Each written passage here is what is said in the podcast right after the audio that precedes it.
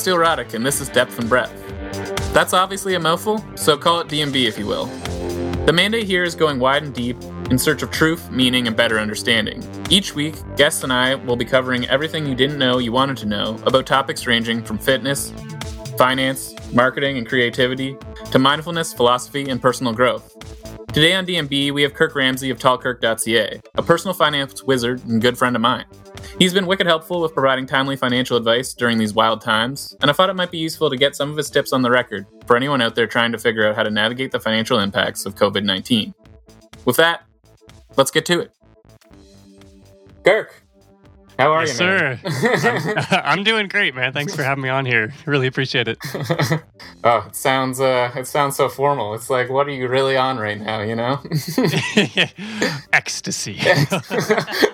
uh, let's hope not, but uh, I guess we'll uh, I guess we'll find out soon enough. It'll come out in the wash, I'm sure. Anything to calm the nerves these times. You know? I thought we'd kick it off with a quote, um, and you provided one from Franz Kafka, uh, of all people. It's better to have and not need than to need and not have. What inspired you to kind of uh, throw that down as the uh, the quote you wanted to kind of kick things off with? I think it really captures uh, kind of everyone's sentiment right now, especially given, like we said, the COVID nineteen thing happening. Uh, I think it's a great example of you know things who people who were prepared are going to be better off at the end of it versus people who are scrambling to kind of sort stuff out. And I think it's something that you know trickles down from governments all the way down to your individual households. Hmm. Hmm. Yeah, that makes a lot of sense. I was just thinking about it. I like on one hand, of course, of course, like no one really could have, you know, seen something like this happen. So I like very hesitant to be at all like, you know, blamey about you know not ha- not being prepared for a pandemic. yeah, for sure. it's a great example of we didn't know this was going to happen now, but the idea of like a pandemic or a disaster is something we've that's been on our radar for you know hundreds of years. I guess we, we should really take Bill Gates at his word next time. Um, yeah. But uh, with that in mind, let's go through the exercise. You know, of course, lots of people are not in a great uh, financial position. What else can you do to kind of stay afloat beyond employment insurance to try to like survive in the short term here? No, I think that's a great question. And I think it's something that's on a lot of people's minds right now. Any sort of situation like this, whether it's a pandemic or a natural disaster or your company just shut down, I think these same kind of theories or ideas apply. Sure. I th- and I think one of the most important things is you have to accept that the situation has changed. So, you know, if you go back eight months ago compared to today, things are different. And in order to kind of better yourself and better prepare yourself, you have to accept that fact to begin with. Uh, things aren't like they were. Um, so, in terms of your own situation, if you're on EI, you're going to be making less money than you were when you were working. That's how the whole system works. Right.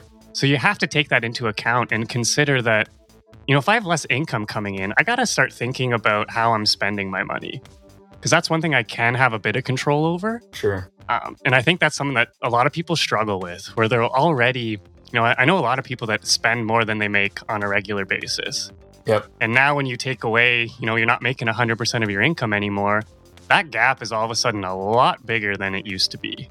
Right. Um, and I think that's one of the most important things is to actually sit down and think about your own situation and just accept that things are different and I need to do something different if I want to see different results. Yeah. That's like the classic quote, right? Doing the same thing and expecting different results is insanity. Yeah, you know, I'm not a big fan of that definition of insanity. That we can say if we can couch that for another Yeah. time.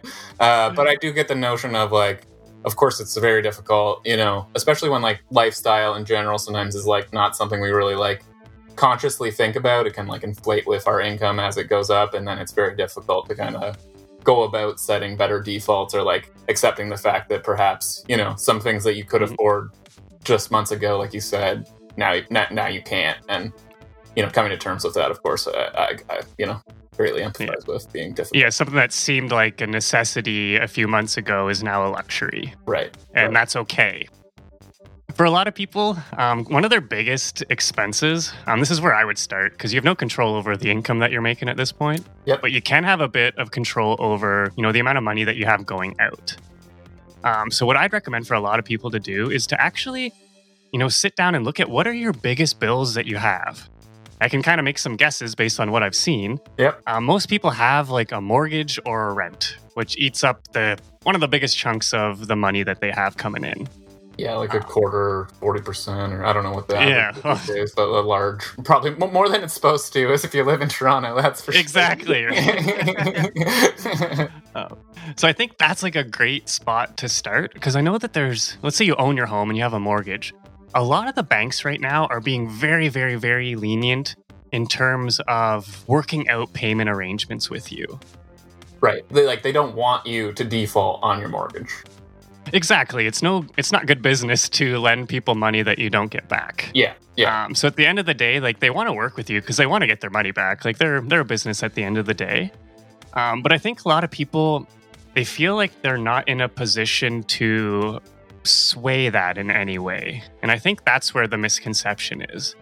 A lot of companies, even before the whole COVID nineteen thing, a lot of companies were willing to work with you if you're making the effort to reach out to them. If you call up, you know, TD and say, "Hey, man." you know, I lost my job, blah, blah, blah, blah, blah. I might struggle to, you know, make my mortgage payment. They're not going to just like waive it for you, but they're certainly going to listen to your situation and try to come to some sort of agreement. Whether that might be deferred payments if they're allowed, or, you know, taking a, I guess it's kind of the same thing, but you're taking a break and catch up what you've missed, you know, spread that over the next five years or add it on to the end of your mortgage. There's lots of things that they can do. Extensions, delayed payments. Yeah. Yeah. Yeah. Yeah. It's all kind of the same thing, but different flavors. Exactly. Um, but it's the kind of thing where they're not going to proactively come to you. Um, it's kind of on you to reach out to them. Right. And I think that's where people struggle a lot of the time is when they think of dealing with these types of companies, it's usually like after the fact. Like you've missed your payment and now you're having to call and deal with them. Where if you get out and ahead of those types of situations, you're in a whole different ball game in their eyes and uh, just in general. Right. But it's like a classic, like you have to ask to get sort of deal. Exactly. Why would think about like anything, right? Why would they call you up? Your boss isn't going to just offer you a raise most of the Yeah, time. yeah, if you show your merit and you yeah. ask for it, you're going to get it. Um, I think that's true of a lot of things. right. Yeah. No, of course. the same thing would apply to renting as well. I know we own a couple of properties and we reached out to our tenants just to see, you know, what's your situation like? Like, are you guys going to be okay? Because on our end, I can call up the mortgage company and I can get that relief I just talked about. Um, so it would be greedy of me to not pass that on to my tenants as well. Right. Um, so that's something to, to consider too. Like just because you don't own it doesn't mean that there's not uh, somebody to talk to and work something out. The same thing, like you said before, where they don't want to evict you. It costs a lot of money to kick people out, get somebody new in, do all the repairs, do all that crap to get um, things up and running again. So they'd much rather, like I said, defer the payments or work out some sort of arrangement with you than to try and evict you in a time like this and get somebody else to come in. Right. I don't really want to get skewered on social media for being that that that that. Yeah, you don't want to be that guy, right? Yeah. Yeah. Yeah. Yeah. Fair. Um, a couple other things uh, that are good areas to look at would be I know a lot of people own vehicles, Yep. and similar thing, you know, your $700 car payment a month, call up Ford, call up Nissan, whoever you're actually dealing with, and just talk to them. Again, it's the same thing where they don't want to take your car back. They'd rather you work something out with you. Right. Because that's the lesser of two evils kind of thing, right? Yeah. Who do you who do you call? You call like like what? Uh, depending what- on where you bought your car, I guess. Yeah. Um, most of them will have some sort of in-house financing. Okay. So you know, I'm I'm through Nissan, so I would call up Nissan Finance. okay. Um, but you'll have some sort of loan number or somebody that lent you the money for the actual car if you didn't full on, you know, write the twenty thousand dollar check for it. Right. Right. Okay. Okay. Uh, another kind of area that would be worth looking at is the actual like debt that you have. If you have lines of credit, credit cards, mortgages, all these kind of different piles of debt, Student loans. Uh, student loans exactly. Um, it's a great opportunity to call up those companies too. You know, call up OSAP, be like, dudes, I can't afford to pay this. Again, they're gonna work with you. another thing in that regard would be to look at what you actually have. If you have credit card debt and you have a balance available on your line of credit, you could move that credit card debt onto the line of credit. It's going to lower the amount of payments you'll have to make every month, lower the amount of interest that you have. Um, and that kind of principle could be reapplied. Uh, you know, roll it into your mortgage, you know, moving credit cards around, that sort of thing. Interesting. Okay. So to shift gears here, you know, that's on the more fortunate end of the spectrum. You know, I'm count myself uh, quite lucky and grateful to have uh, a job that uh, you know I work for a technology company, so we can work from home. If anything, you know, there's been some increase in demand for our services as we've like helped companies uh, kind of make the move to to remote work and, and doing things more digitally. Um, and I know, you know, maybe it's a smaller group of folks, but some of us, you know, count ourselves lucky enough to have some money to invest um, during these times. Uh, maybe, yeah, talk to me about kind of what your advice, kind of blanket advice would be for anyone about like going about investing, um, especially with like kind of maybe, maybe start with kind of what we've seen in the stock market like so far and kind of yeah yeah talk to me about what i should be thinking about when i'm trying to invest money if you know if i find myself in such a fortunate position of course yeah and there are some people that are in that kind of lucky boat right off the bat i will say as like a general rule as far as strategies go i am not a fan of market timing at all um, there's plenty of research. You can hop on Google, just do a Google search for market timing. Yeah. And you'll find just gobs and gobs and gobs of data telling you how stupid it is to do that. You know, I actually paid for a course from a financial guru that told me I could time the market. So I don't know. yeah, the crazy part about market timing, I think, well, just about the market in general, is people forget that it's a trade. So if you're wanting to sell something, somebody else has to be willing to buy it. And in theory, you've both done your research and you both think you're making the right move.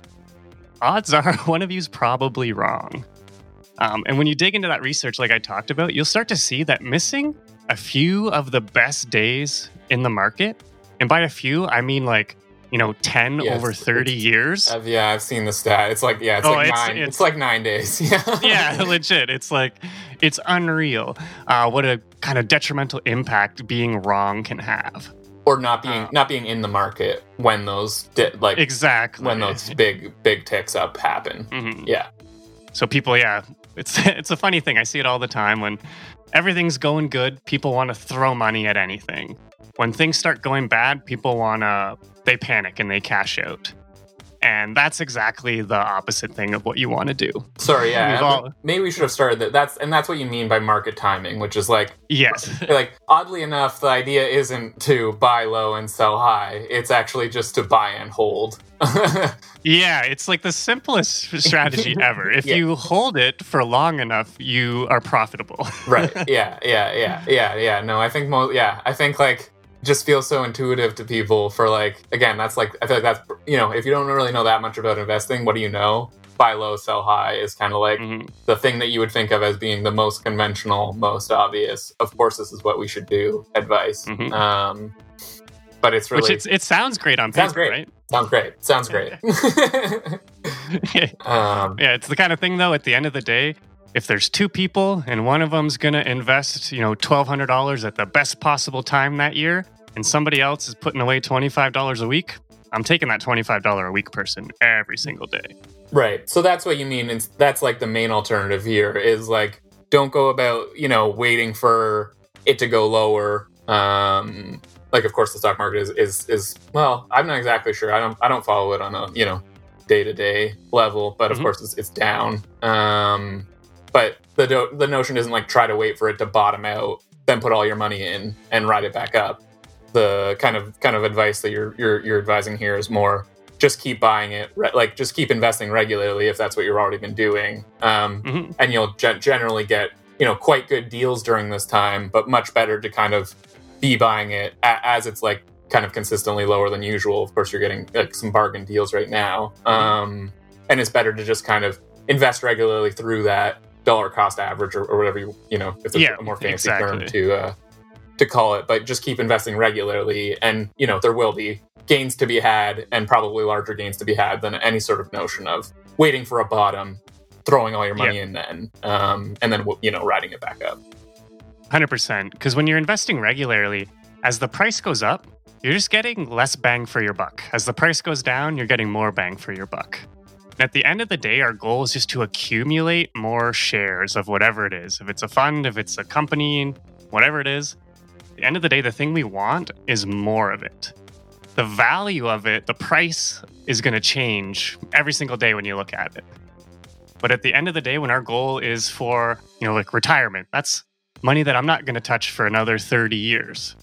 So for me to try and time the next 30 years perfectly is insane. I'm much better off slugging away every month and treating it like it's a mortgage for my future. Yeah, yeah. The best investors in the world don't do that. Like that's not the strategy that they use to get Yeah, like exactly. outsized returns. Is like not.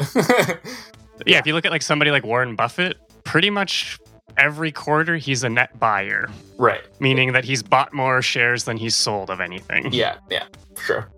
All right, maybe like yeah. All right, that's that's good. That's good. But let's yeah. What else? What other kind of like broad maybe? um Yeah. What other broad suggestions do you have?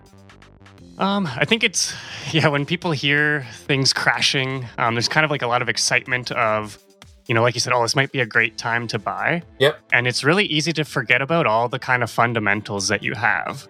You know, you should look at like if you are gonna throw money into the market right now, you have to think of it as long-term money.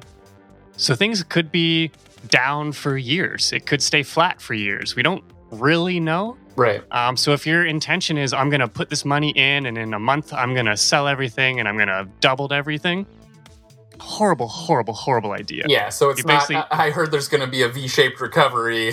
Yeah. Let's go gangbusters, and then we'll cash out in three months and be good to go. yeah, That's not- exactly. yeah, That's not what we want to do at don't all. don't play that game. Got it. Got it. so the first thing I would do if you do have extra cash right now is to just solidify all your fundamentals.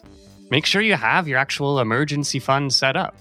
Because right now you were lucky enough to be one of the ones that are working and everything's good, but you could just have easily have been one of the ones that weren't. right. Right. And what would your situation look like then? What is your like rule of thumb? And when you're saying like emergency fund, like Mhm. uh, as like a account, like probably like as a multiple of your rent or something, perhaps, or like what's the Uh, the common like knowledge that you'll hear, quote unquote, is like the three to six months worth of expenses. okay? Um, depending on the situation, like that might not actually be enough. Right. Um, so that's a lot of that is kind of a personal preference I've found with a lot of people. Okay. Is is there like a right or wrong answer? Probably. Um, but I think a more important thing is what you feel comfortable with. So I have some people where their emergency fund is a lot higher than what I would have for my emergency fund. Feels But conservative. Yeah, but it's right for them because it, you know, they they still are doing their long term investments and everything, and they feel more comfortable knowing that there's X amount in their checking account. They're sleeping well at night. Exactly.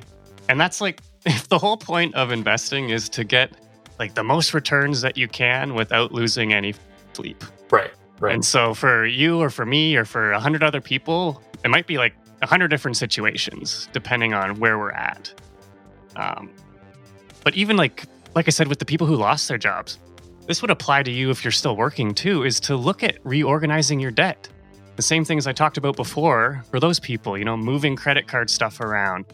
You know, looking at your house as the value increase. Can we unlock any of that? Um, that might be a place where you could dig out some of that extra cash that we were talking about. okay. Um, but I would say, like anything that you are moving into the market, if it's going to be like invested, quote unquote, as in not just sitting in cash, you should always think of it as money that you shouldn't be touching. Right. Well, yeah. Maybe don't check out the chart that shows you the hour by hour. yeah. like maybe maybe toggle that to you know six months or five years. Yeah. Because it's it's easy to forget that every time you look at that stuff, it's just a snapshot in time. It's just like taking a picture of your life. Sometimes if you take a selfie, your face looks weird. It's not because it's, a, it's not because it was a bad picture. It's because your face looks weird sometimes. they Right. cut one inch. right. That's what it's like looking at your investments too. Like when you get your statement, it's gonna look horrible. because it's only going to show January, February, and March, Right. which is essentially a straight down line. Don't get plastic surgery because you had took a weird selfie. That's Exactly. That's what we're going with here. Okay, that makes sense to me. I can buy that. when you put it like that, Kirk. It's easy to forget we're living a movie and we're only looking at frames at a time. Right. Okay. Interesting. All right, let's move over to like maybe some like more general questions here. Um, you know, I'm curious, but I guess I'd just like your kind of opinion on sort of the length and severity of the recession. No, I think those are great questions. Um, I think one thing that's really important for us to remember here in Canada is that we are not America.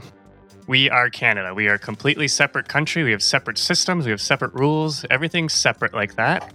But I know a lot of the stuff that I'm reading and kind of bombarded with online and from different sources, it's a lot of it has an American centric lens. Okay. Um, so our kind of responses compared to the American response has been very different. There's been some areas that are similar, some that are different. And I think in the long, the grand scheme of things, all that's going to play a huge, huge effect. Um, so I'm going to speak more to kind of Canada in general, um, rather than America specifically. You mean like t- you mean like here in Canada we're not we're not going to inject Lysol into the body, Yeah. maybe open it up, get the sunlight kind of directly, and that's not the approach we're taking. no, Not that's like Not in light of the situation, of course, it's a terrible situation. for sure. Yeah, I understand. Yeah. yeah, I, I'm with you on. Does seem does seem. I'm, I'm with you on the responses have been you know discernibly different. totally, totally agree on on that point. yeah, and one thing I've really uh, enjoyed seeing, enjoyed quote unquote, um, seeing through all of this is the wording that a lot of the Canadians are using compared to our American counterparts. We're trying to avoid setting specific timelines and dates for a lot of things. A lot of our wording is based on when the conditions warrant Hmm. or when the statistics show us that. And I think that's like a really, really, really important thing to focus on. Because people, I get it, they want specific dates.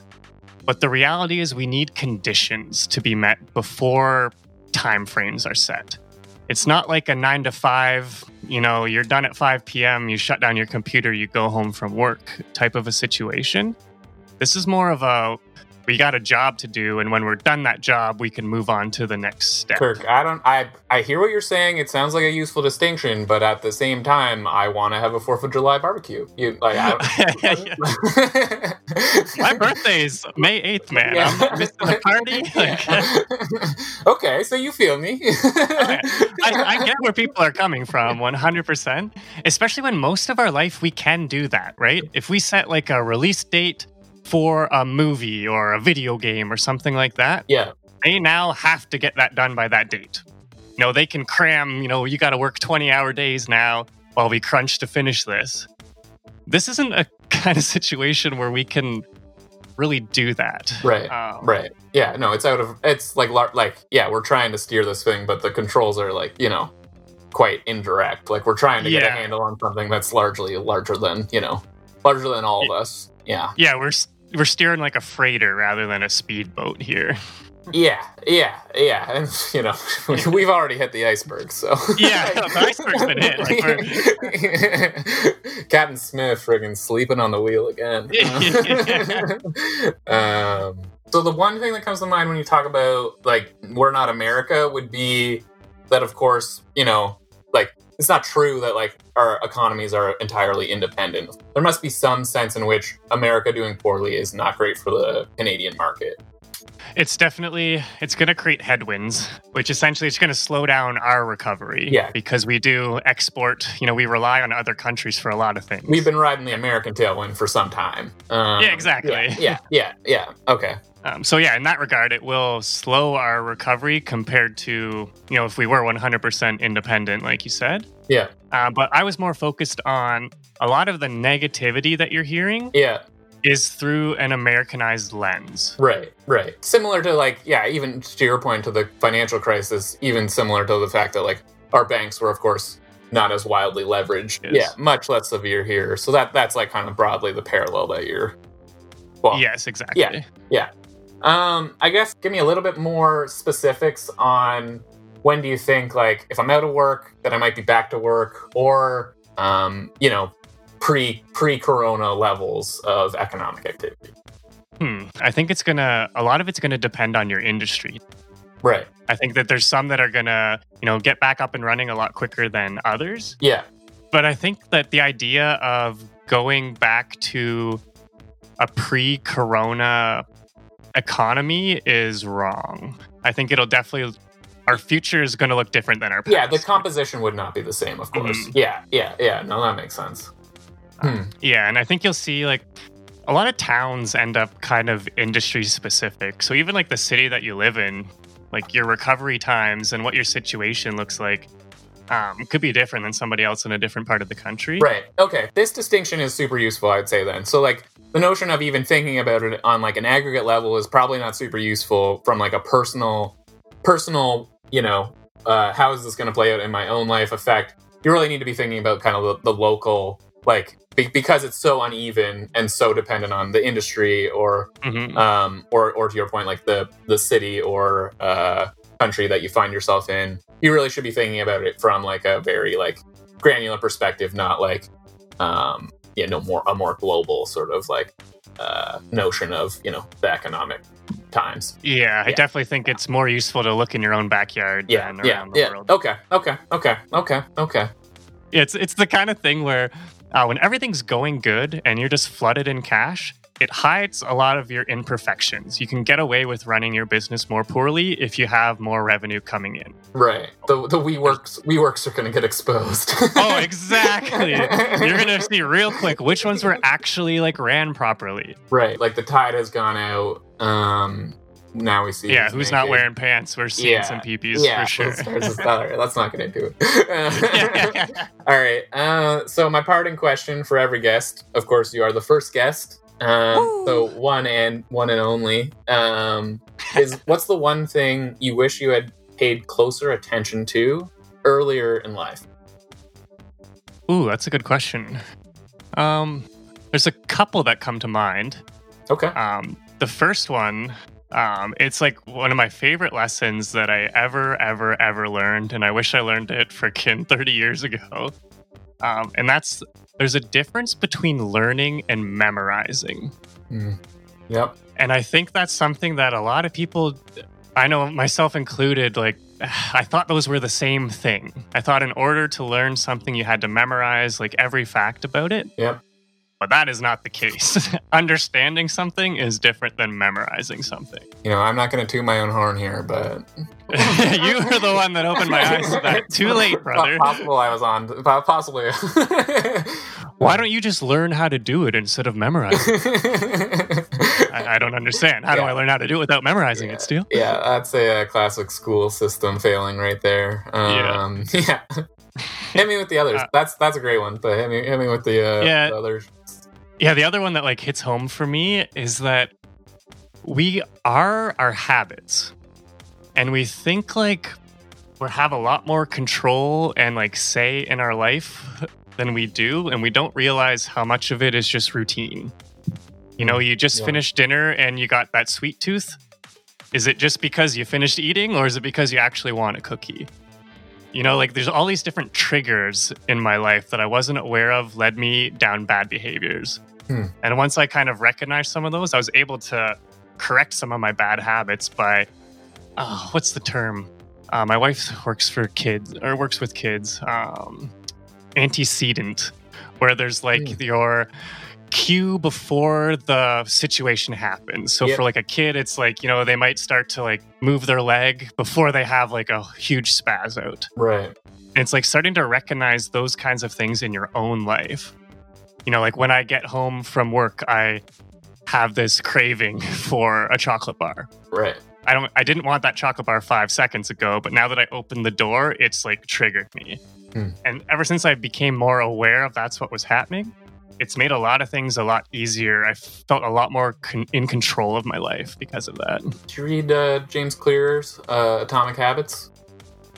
Uh, no, I haven't read that that's, one actually. That's like, yeah, he's big on. Of course, like, yeah, the other cue trigger reward cycle Mm. is, is fairly. I don't know. Uh, maybe you read. Uh, you read. Uh, I read uh, Duhigg's what's that other one? Yeah, the pow- I think Power of Habit, maybe. Um, yeah, it's like red and yellow cover. yeah, I think it's called The Power of Habit by Charles Duhigg is another good one. Um, yeah, no, totally agree on the habit front. I know there's always a, there's a stat around. It's like it's odd the percentage of of like things that appear to be choices, but in fact are driven by habitual nature. It's like forty or fifty percent at least. Um, I think of like you know everything that happens to you every day. Um, And I think we go through thinking we're consciously making all Yeah. these decisions. Yeah, totally. When yeah, yeah, no, totally, totally. That's a that's a great one um, to uh, to close off. So yeah, no, thanks a lot for um, for taking the time, Kirk. Uh, if um, you know, maybe maybe if, if this like sparks anything for anyone, uh, where can people uh, get at you? Uh, number one would be the website, tallkirk.ca. Um, there's extra info on there, some DIY, um, finance type stuff. Cool. Well, yeah. Thanks again for uh, for lighting it up. Uh, appreciate it. Yeah, thanks so much for having me. Cool. Take it man. You too. Whoa, whoa, whoa. You listen to this whole thing? That's a win.